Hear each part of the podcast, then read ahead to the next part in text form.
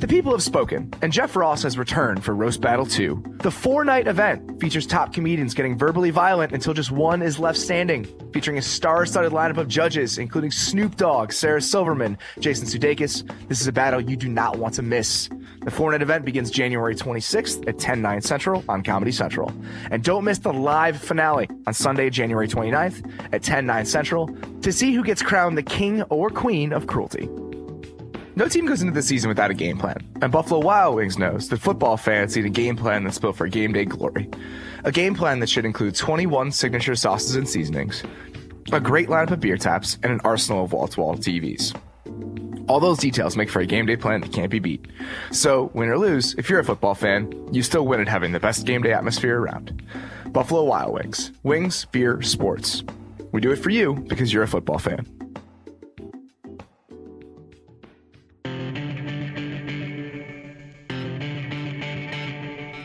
Welcome to the Ringer NFL show. My name is Robert Mays. I'm a writer at The Ringer. Joining me into the line, it's Danny Kelly. Danny, how are you? I'm doing great, man. I am fully into the acceptance uh, phase of, of grief or whatever you call it. Um, you know, my Seahawks are out of the out of the game at this point, but excited about the games this weekend. Oh, I thought you were talking about the inauguration. Well, you got no. I'm not quite there yet. I was like, Danny, I didn't know we were going to go there this early on the show. Let's keep this to sports today, man. Yeah, that that works for me because I'm actually excited about the weekend in football that is about to come. I, I've been in Atlanta all week, just kind of being around the Falcons and if I could be more excited about the game on Sunday, I, I am. It, it has somehow yeah. juiced me even more because that game is going to be fantastic. You know, it's Steelers Patriots on the other side. What more could you want? And we're going to do something similar on this show to what we've done on the last couple shows we've done with the early playoff rounds. We're mm-hmm. just going to dig into these. And because we only have two games, we're just going to beef it up. Let's do this. Let's start with Falcons Green Bay. Uh, okay. You wrote actually today about a couple numbers that just stuck out to you about these games. What are your numbers of note to go along with this one? Well, first of all, I mean, basically everyone expects this game to be really high scoring, and, and both the over under is sixty one. has there? I don't know if you've looked it up. Is there has there ever been a higher playoff game there, over? Uh, definitively, there has not been. No. Holy shit! Seriously? Nope.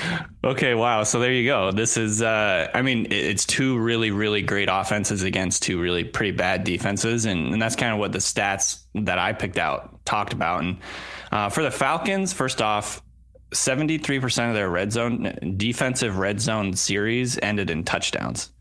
73%, which is I mean, like the Giants for for instance, I think we're in the 30s, 39% or something like that. So, I mean, te- teams are getting touchdowns 7 out of 10 times they get inside the 20-yard line, which is I mean, essentially they're trying to be a, a bend don't break offense. I know that's like Dan Quinn's philosophy. That's what sort of the Seahawks are too, you know, keep everything in front of you, don't get beat deep and then stiffen up in the red zone.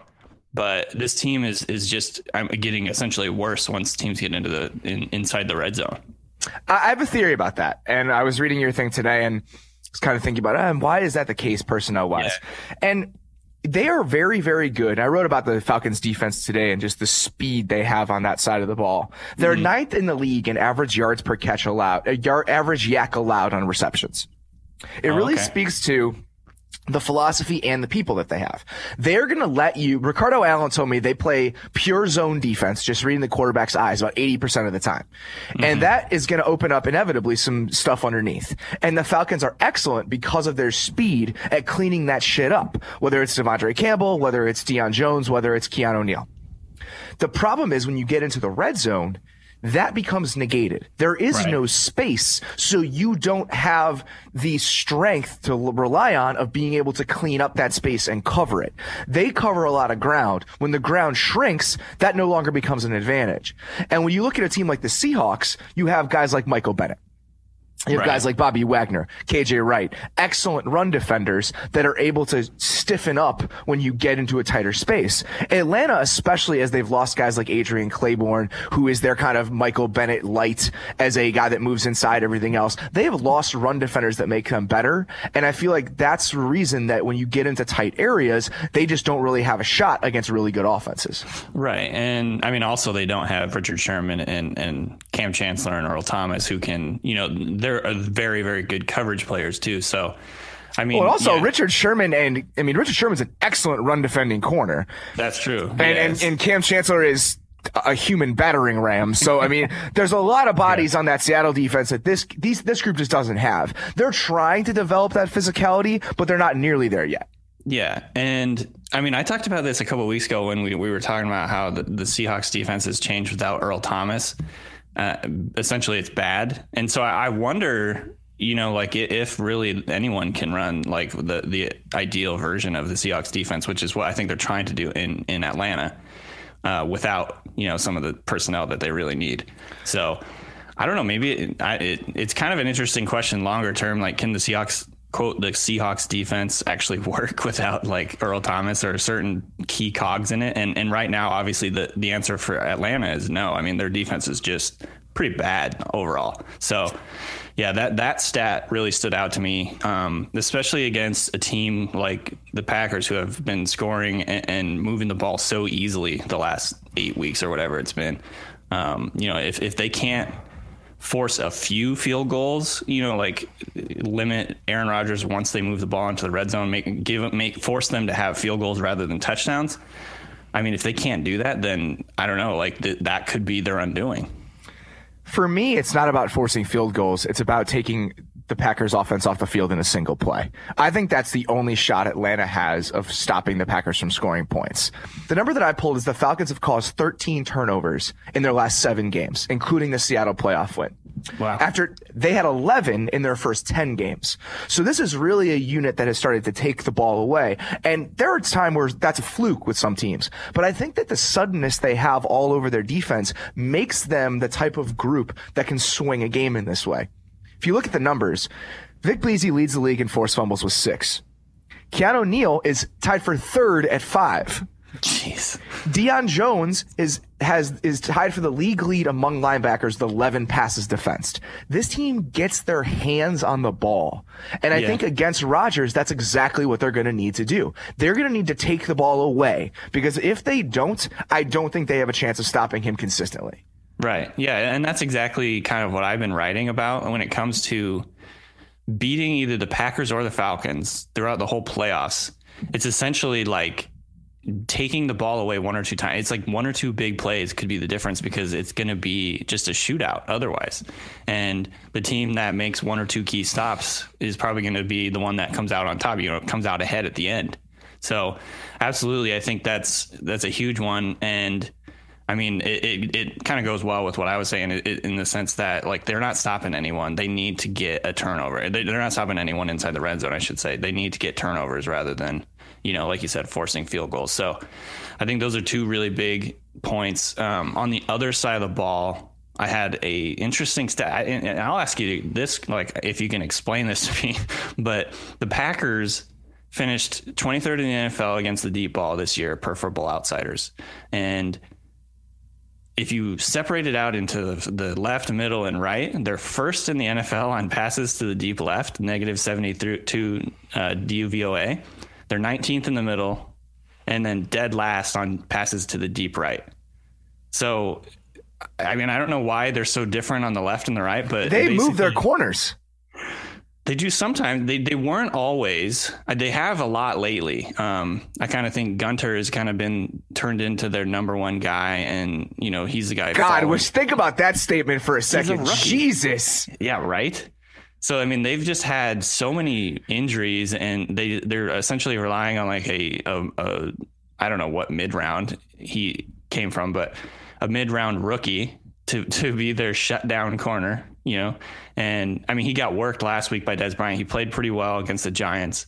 Um, but the overall, the Packers are atrocious on passes to the deep right, and lo and behold, the Falcons guess who gets guess where they're deadliest Yeah. to the to the deep right. They they ranked number one in completion percentage in the NFL, sixty four point five percent on deep passes. That is, I believe, the way the NFL does it is sixteen yards or more. Um, an average gain on those passes is twenty one point nine yards, and that those are both number one. And that's where Taylor Gabriel does his work. And yeah. that's where most of his shots have come is on that side. And the play that I'm thinking about is one that Matt Ryan actually talked to me about earlier in the season, just that they knew they had it as soon as they lined up. And it was the one where Gabriel was on the outside. They had Austin Hooper kind of as a slot receiver to the right. They ran a little pin route with Hooper against quarters coverage to pull the safety up. Mm-hmm. Which more or less turns it into man with Gabriel on the outside. Right. Guess who's not going to guard Taylor Gabriel in man coverage? Any cornerback on the Packers. So right that actually leads to my hero of the day for Atlanta, and this could be Taylor Gabriel. Uh, I feel like he is the type of guy that can really take advantage of this Packers defense. They struggled against the deep ball, and Atlanta does such a good job of scheming ways to get him open down the field that I think he could have a huge game. And if he does, it's going to be hard for the Packers to score enough points to beat the Falcons, even with Rodgers playing this way. Yeah, absolutely. I mean, if I if you go back to the Giants game when Green Bay, you know, ran away with it sort of in the second half after they they got the hail mary and kind of took took over. Um, early in the game, they had like a couple plays where the Giants just had them beat deep, and yep. Eli Manning just missed.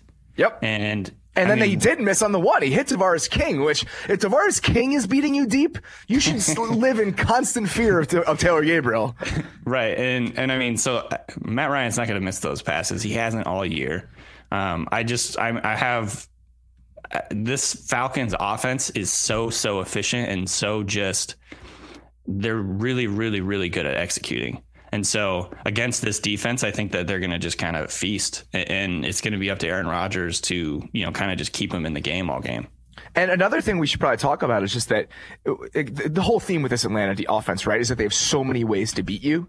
Mm-hmm. Even if Micah Hyde is in the game on every single snap, which considering he was against Dallas, he probably will be against Atlanta, makes zero sense. But if you're the Falcons, I could see them using Tevin Coleman out in the slot and out wide a bunch in the hopes of getting either Taylor Martinez or Blake Martinez, excuse me. I don't know who's Taylor Martinez. Taylor Martinez is the is the quarterback is the is the quarterback for Nebraska. Yeah, yeah, yeah. Getting Blake, getting Blake Martinez and Jake Ryan out on Tevin Coleman because that's a win for Atlanta every single time. Mm-hmm. So no matter how you want to spin it, the Falcons are going to find mismatches. I can't. Oh, yeah. I can find. I in my mind.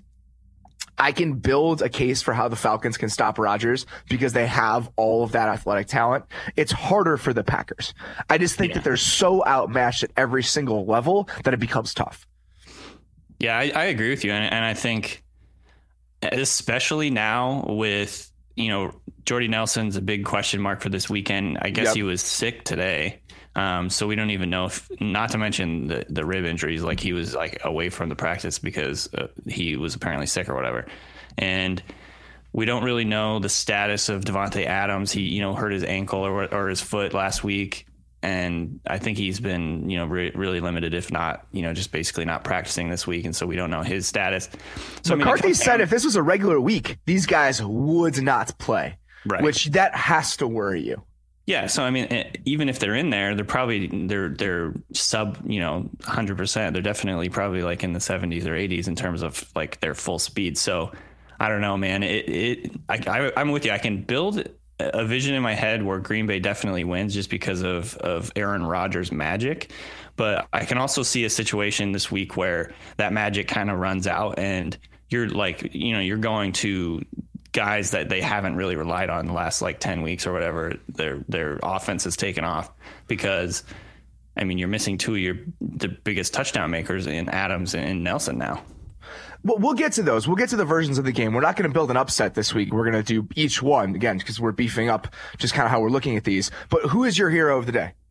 Well, I picked Geronimo Allison for the for that reason, and yep it was basically just you know they need someone to step up this week, and he's been really really solid for a rookie um, you know, kind of coming on late in the season and, and, just showing he has a lot of talent. And I think that, you know, if we're going to see the Packers come out of this game with a W, then it's going to be uh, kind of the Aaron Rodgers show, and he's going to be passing to, to some of these guys that maybe, you know, you don't really expect. So I see Geronimo Allison having a big game and kind of taking over for the Adams and, and Nelson, you know, role in that offense. Uh, I, I picked another one for Green Bay just because I thought it was very telling. It's the same guy I picked last week, but for an entirely different reason. Mike Daniels, to me, holds the key to the Packers giving the Falcons offense some trouble because if there's one area of Atlanta's offense that struggles, that's not as good as the others, it's their guards. especially mm. Chris Chester. And if Mike Daniels can really dominate the interior of the pocket as a pass rusher, I think that is the starting point to the version of this game that Green Bay wins. Because otherwise, they're totally outmanned on that side of the ball.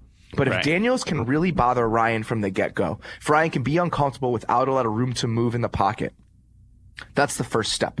Yep. And then from there, it's all Aaron Rodgers. if, Right. if, they, if they can bother Ryan on the interior, get a couple punts, a couple three and outs, a couple field goals even, that's where you just hope that the guy who he's a mythical beast. Like that is that is all there is to it. He needs to do exactly what he's done over the last two weeks. And as much as we've talked about the Falcons over the last ten minutes, I'm not fucking picking against Aaron Rodgers. Like, I, don't- how know, can you at this point? I mean, this the, it's that's what makes this game so beautiful. Honestly, is that in in any other situation, I feel like you'd easily pick the Falcons' offense to be like the dominant group in this. But like the the Packers are like basically just as good at this point. Um, you know, there's no one playing like Rodgers right now. I mean, obviously, you can look at the stats for Matt Ryan, but he's not playing the the same way. No, Yeah. he's the MVP, but that there there is absolutely a world in which Matt Ryan is the MVP and Aaron Rodgers is the best player in the league. Like Right, that's not exactly. those two things are are they're not mutually exclusive. Like you can we can we can have that reality. Right. That's and that's exactly what I mean. Is is just the plays that he's making are so absurd every week. Um, you know, getting out of the pocket, making throws. He made one throw last week that we didn't really talk about a ton. You know, obviously everyone talks about the the the throw to to Jared Cook down the sideline that got them within field goal range. But he made another couple throws on the edge where one of them he was he just got blown up. He got blew up kind of on the edge. And I remember in the game actually Joe Buck even said, "Oh, and Aaron Rodgers throws it away." And then they and then I think it was Cobb caught it on the sideline. Yep. It was like so uh, he they he literally thought he was throwing the ball away, but he hit like Cobb right on the sideline. So I mean, he's just making just absurd passes. Um, you know, still full control, kind of just at the line of scrimmage. They got a free play touchdown last week, and I mean that's just kind of stuff. It's like we, it's almost cliche to talk about how good Rodgers is at this point because he's just making so many great plays. Have you seen a quarterback ever play better than this? Have you ever in your life seen a quarterback like this? No, I Yeah. honestly no because just just the like, and again, it's it's the style of plays he's making. Exactly. You know what I Exactly. mean? It's Brady is a mastermind and so is Manning, but it's not this. Right. This is different. Yeah. And and I feel like honestly, the way that Rodgers is carrying that offense is different than what we've seen in the past. Like, Yeah. I mean, it's almost like it doesn't matter who he's throwing to, and that's kind of what again is like we I talked about earlier. Like they're not going to have Adams and and and Nelson, but like honestly, it just might not matter Yeah. I, just because of the way he's playing. it's crazy that we're there. So you're picking the Packers. Uh, I actually picked the Falcons in this one. I'm kind of, Okay. and I, I stuck with, I'm, I'm sticking with kind of earlier impressions of the teams. And I kind of like, you know, early on, I picked the, the Cowboys to go all the way. But I think just in terms of like balance on offense, like they have so many ways to beat you, the Falcons do. They have so many different guys that they can look to. They have a run game. Um, and I, and you know we'll see how their defense plays. They played pretty well against the Seahawks, honestly. So um, I, I don't know how much that's saying right now, just because the Seahawks offense has been a mess all year, sort of off and on. But I mean, they looked pretty good against the Seahawks, playing around, like playing fast, hitting guys, making plays. So I'm sticking. I'm sticking with the Falcons, but I think this is going to be another one of those like instant classic games like we saw last week, where it, but essentially I can see this whole game being like the second half of last week's game with the Cowboys and Packers, where it's just trading points. I hear you. The Falcons right now look like a better team, and I got a couple more numbers. I've got a couple more numbers for you from what I wrote today. Atlanta is 11th in pass defense DVOA over the second half of the season. Really, 11th. pretty Guess, surprising. Guess who hasn't played over the second half of the season? Desmond Trufant. They got better. That's really strange. And I think that in a way, it's a product of, like you said, they look fast. And Dan Quinn told me this week, he said there's a difference between being fast and playing fast. And that mm-hmm. is the bridge that this team has crossed over the second half of the season. Seven of the 11 most played guys on their defense last week were in the first or second season of their career. Wow. They are so young that almost inevitably they were going to get better as the season went along. And they are. They are just so much more in tune with the defense. They're playing with so much more authority. And that's why I, th- I wrote about them this week, honestly. I just thought that they could really unlock this team's chance to win a Super Bowl. That being yeah. said, here it comes. I, have said it over the last couple weeks, and I'm sticking by it. I'm not picking them. I'm not picking against them. I, I am just not, and I, I think that the Falcons are a better team right now. I really do, and I love the way that they played. I feel like as they've tried to save a defense that was the worst in the league two years ago, the best way to do that is to give yourself a couple game changing, game swinging talents. And that's what they've done. It's, it's been an, a beautiful, just schooling in how to build a roster over the last two years in Atlanta. I'm picking Aaron Rodgers. oh man, I love it. I, I, always say you kind of you've got that Stockholm syndrome now thing where you're like, eh, maybe maybe I do love Aaron Rodgers actually. I mean, I don't. I, I have, I've made it pretty clear that as a Bears fan, I still love the Bears, but as a professional in this business, right, you don't hate teams anymore because you understand that those are people and I've spoken to many of them. That's the thing that falls away. I can still love the Bears. I don't hate anybody. And if yeah. you if you don't have an appreciation for what Aaron Rodgers is doing right now, you probably don't like football. You need to. I mean, honestly, like if you're if you're not just taking this in and enjoying it, like you have to reevaluate why you're watching the sport because, I mean, like we talked about a few minutes ago, I you know he's playing at a level that we've maybe never seen uh, from any quarterback, honestly, and so yeah, absolutely. I think. I I mean, I feel I was very reticent to pick the Falcons in this one. Essentially, like home field advantage matters a little bit too, and I think that there's just a few things that that make Atlanta look slightly better. But like, yeah, it's like really, really hard to pick against Roger at this point. Like, how do you do that? Two points off of that. One, I'm going to be in the Georgia Dome on Sunday for the last game in the Georgia Dome between th- these two teams, and I'm pretty freaking pumped about that. I'm yeah, very, definitely. very excited. Two, just know that in the lead up to the game, in the moments before it kicks off as we kind of build up to this beautiful just display of point scoring wonderfulness, you you will have picked against Aaron Rodgers, and you will have to live with that. that's that's a decision I do have to accept. Yes. Oh, All right, man. bud. Uh, before we get to the other game, let's hear from a couple of our sponsors. No team goes into the season without a game plan. If they did, game day highlights would be nothing more than a football follies compilation. And while follies are hilarious, Buffalo Wild Wings knows fans prefer the taste of glory on game day. The kind of glory that comes with having 21 signature sauces and seasonings to choose from, or a great lineup of cold and refreshing beers on tap, or a collection of wall to wall flat screens so big it would make your head spin.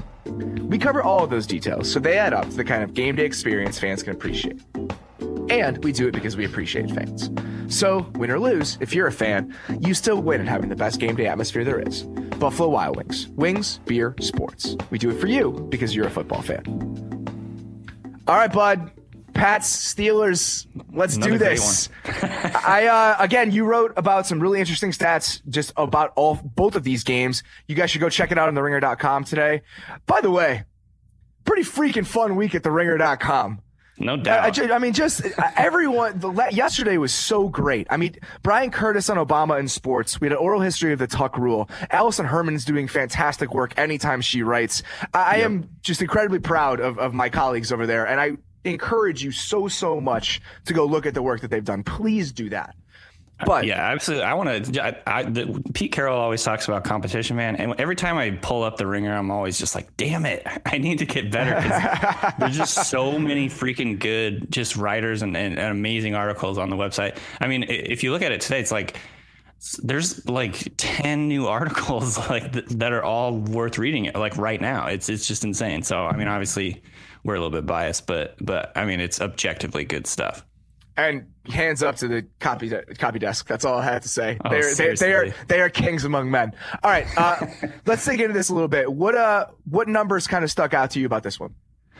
Well, the first thing, and, and I kind of wrote about this last week a little bit too, but you know, part, a big part of the reason the Steelers got to where they are. I mean, obviously you have that deadly trio on offense, and, and you know the killer bees and all that, but a big part of it is the defense has played a lot better over the totally. second half of the year, and a big part of that has been because they started blitzing like crazy, and um, this was a stat from Pat Thorman at Pro Football Focus. Uh, you know, from week eight, after their week eight bye, uh, the Steelers blitz 43% of the time, which was third most in the NFL, and then they grabbed an NFL high 30 sacks in that time.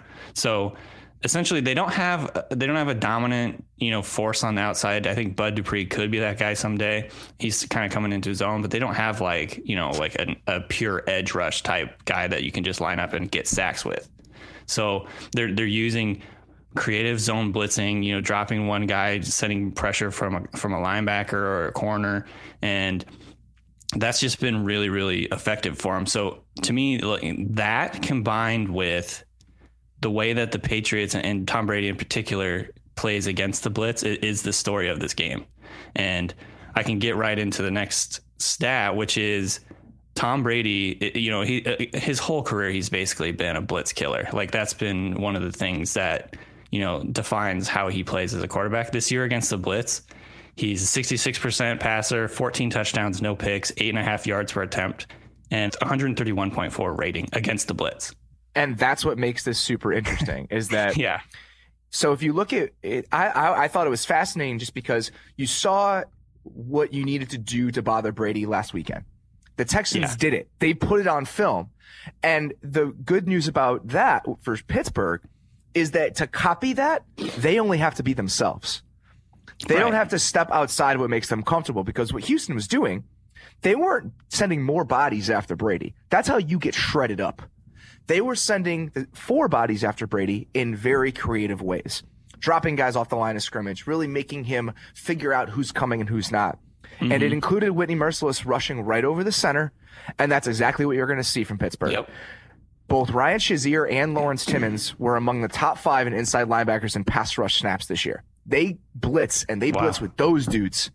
And that is exactly what you're going to see. You're going to see those guys coming off the A gap. You're going to see them challenging mm-hmm. David Andrews. And that's where you need to bother Brady for two different reasons. One, like Matt Ryan, he doesn't play well with the muddy interior of the pocket. That's where you can really bother him. And two, the two best offensive linemen on that team right now are the guys on the edge.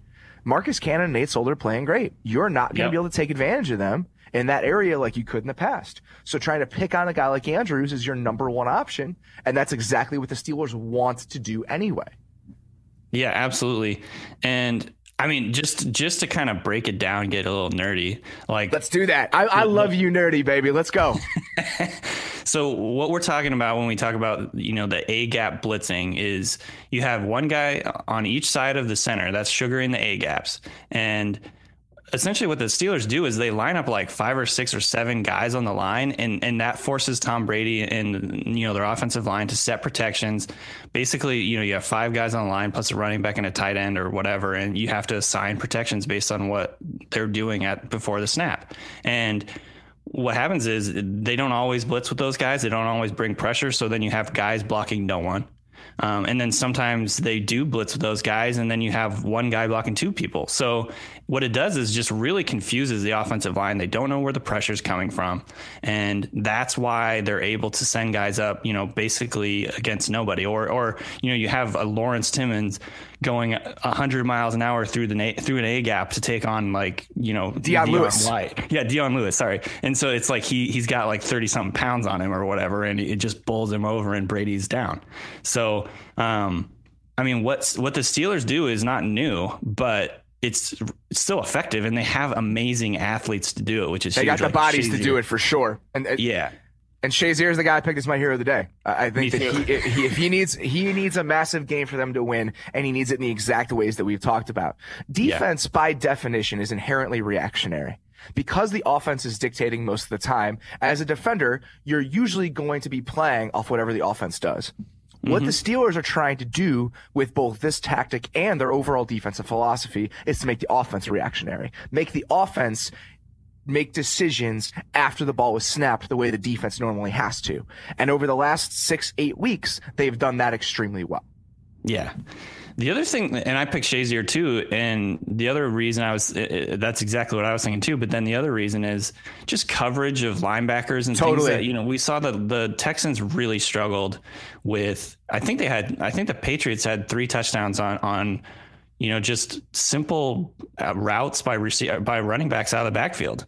And, I mean, that's the thing that the, the, the Steelers have to really, you know, step up their game. Shazier is a really, really athletic, you know, very fluid athlete. And so I think he'll be able to hang a little bit more than you saw like McKinney last week just struggle against the speed at, at running back that the Patriots have. So um, he's going to be big. He has two picks in their last two playoff games.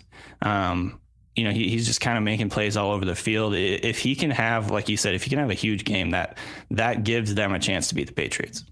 And I feel like the Steelers can kind of negate one of the things the Patriots like to do. And that's New England loves going heavy and going play action out of it. They want to be able to take advantage of you and your base defense because mm-hmm. for the most part, when you're in your base defense, it limits the package of blitzes you can use. You have to be a little bit more vanilla in base. So when the Steel, when the Patriots bring out James Develin as a fullback, Matt Lengel as a tight end, they're trying to tell you, okay, we're going to run. And in right. reality, they're like, nah, we're actually going to play action and throw it on you. and that's going to be interesting to see whether the Patriot whether the Steelers take that bait, whether they go a little bit heavier, have to get out of those blitz packages, and then have to cover New England with those young corners mm-hmm. against guys that now will not have pressure to aid them. Yeah, I mean, this is just such a uh, overall like this is such a fun like matchup because it's such a chess match. It's a beautiful chess match. The idea of McDaniels and Keith Butler and Todd Haley and Bill Belichick and Matt Patricia, this is everything you could want as a football nerd, my man. I know, honestly, the NFL, we just, as fans, we just need to appreciate the, the two amazing matchups that we have this week. 100%. So, absolutely. This um, makes the wild card round worth it. it makes the whole, you know, the whole first half of the season where we were exactly it was boring. Because this is like kind of an ideal situation for the NFL when it comes to just, you know, you have four great quarterbacks in the in the playoffs still. Got, you know, you have solid coaches, Tomlin, Belichick. You've got all these great assistants. Like, you know, several of them probably be head coaches soon. And yeah, I mean, it's just a great chess match on, on both sides. By the way, speaking of that, can we mourn the Kyle Shanahan era in Atlanta for like 30 I don't let, let's look at the three second moment of silence. Thank you very much. I really appreciate that. We need to show respect to what we just watched all season because that dude with that group of guys, holy shit, was dude, it fun to watch. And now it seems like it's over and you're going to have to deal with him. It's way too short. Okay, first of all, why do they always have to come to the fucking NFC West? Like, why is, why is Wade Phillips in the in the NFC West now? Like, why are you doing this to me? Um, second of all, I don't know if you saw this. Um, Ryan O'Hanlon, my editor, sent me this clip, and it was from last year, early on in the season. Matt Ryan. I asked Kyle Shanahan about that this week. Yeah, that was so great because so basically, the, to give the background is, um, Shanahan came last year to the Falcons. There were some growing pains. You know, they they kind of switched it up, that switched up the offense, tweaked it. Matt Ryan wasn't, you know, in his normal sort of world, and it took a little while for it to get going. And we've seen what it's become this year. It's basically one of the best offenses of all time. And there was a clip last year where Matt Ryan sat sat down next to Shanahan on the bench after I think probably a scoring drive, and he was like dude, I can't wait till I know this offense inside and out because we are going to destroy people. Yep. And it was just so prophetic and true. I mean, honestly, just just if you think about the intricacies of an NFL offense, like how many plays there are, how many options in every single play, how many you know different changes you can do at the line of scrimmage, how you you know exploit different looks from the from the defense, how you adjust throughout throughout the game. Like there's so much stuff you have to learn that it takes a while and it's kind of just it's bittersweet honestly for just the fans of the game that Shanahan's probably going to move on and we won't get to see that you know more than two years in a row yeah and it's uh, a couple points I want to make about this and we'll trans- use this as a transition back into Steelers Pats in a second but yeah. I, I asked Kyle about all of that more or less and you're right in that there's so much you have to learn but like Kyle said, he said, I could draw up everything in this offense pretty easily. I know it pretty well. I could never do it. And that's the difference is that you have to be able to start doing it. You have to learn what it looks like in full speed instead of just knowing it on the board. And that's what takes a while to do. Yeah. And Ryan told me something kind of fascinating when I talked to him uh, before Thanksgiving. I said, Thomas Dimitroff told me that the most important thing you and Kyle did this offseason was figure out what didn't work in the offense last year. I said, what was mm. that? What were those things? And I talked to him about it. He gave me, you know, an answer, but it was a little bit vague. And I asked Kyle this week and he said Matt struggled with playing with his back to the defense. He wasn't comfortable yeah. with it because he had rarely played in play action for the most part, like the way that we use it. So he would mm-hmm. just say, well, Kyle, why can't I just throw this without the play fake? And there was a little bit of a give and take there. And that speaks to what kind of reciprocal relationship an offensive coordinator and quarterback have to have is that yeah. this is a dialogue. This is what do you think works? What do you think works? Let's go back and forth about this. And you've seen that in a phenomenal way with this offense. And the other place you've seen that and in a way is the reason that the Steelers are able to become who they are is that it hasn't been two years of Todd Haley it's been almost five years of Todd Haley. And the way that you get to dig into the layers of an offense is part of what's made the Steelers group so effective. Roethlisberger, mm-hmm. Bell, Brown, this offensive line, they haven't had to set, hit the reset button.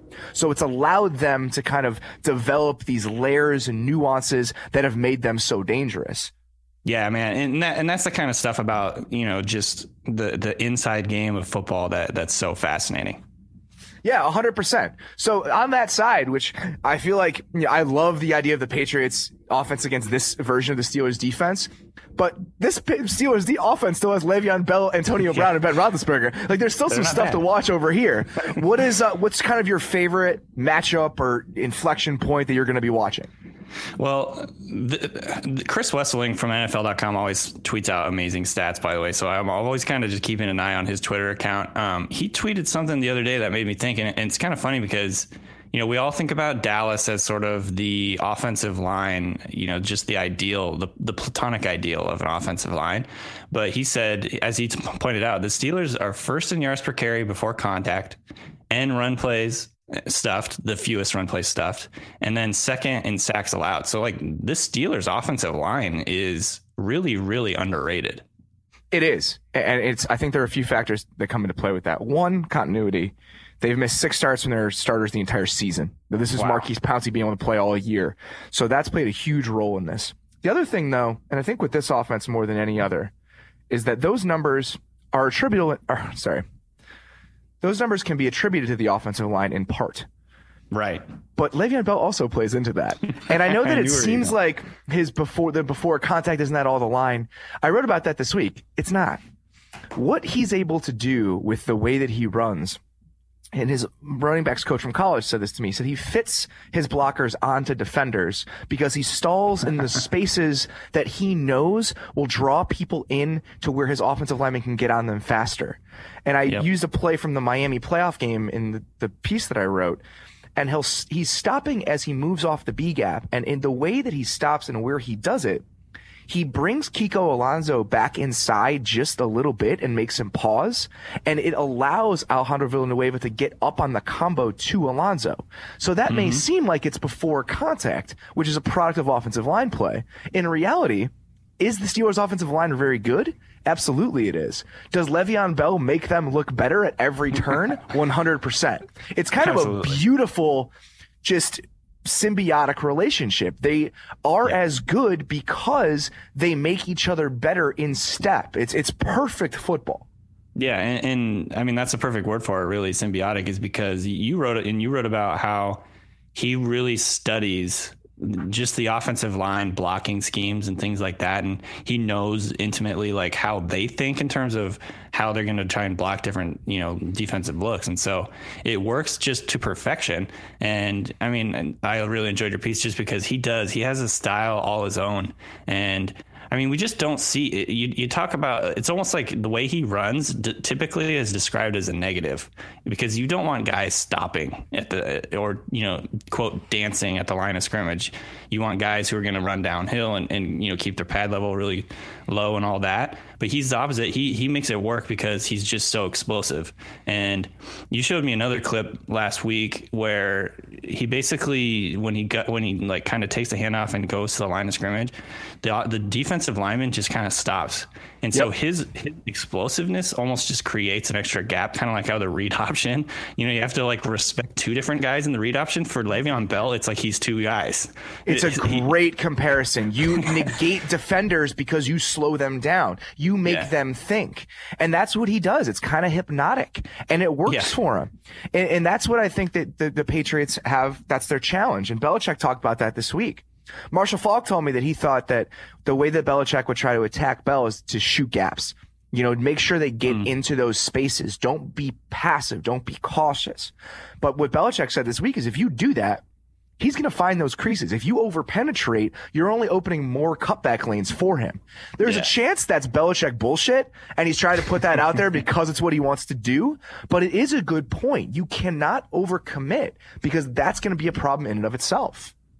Yeah, I mean, because then eh, he's so amazing in the second level too. He's just to run away from guys. So, I mean, yeah, and, and it's it's it's almost obvious, but it's like Bell is going to carry this offense this week, and you know, I think a lot of how the Steelers play depends on how the Patriots are able to defend him. Because if they can't, then they're just going to lean on him the, pretty much the whole game.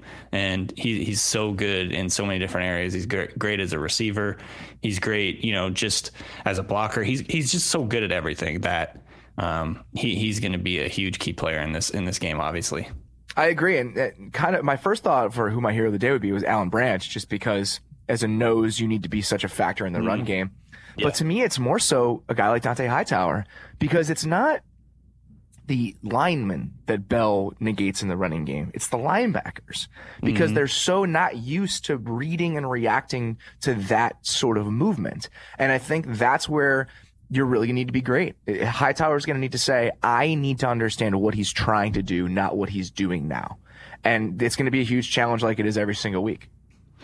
Uh, the, one thing that I just keep thinking about in this game is is I can just see the Steelers putting together like more than a few really long, just kind of methodical drives.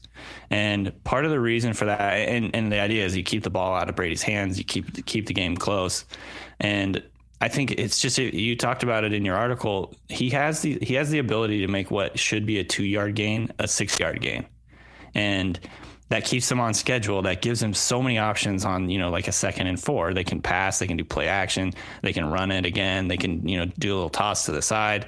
They have so many guys that can, you know, like Antonio Brown, who can just take a little swing pass and, and get five or six yards anytime he wants.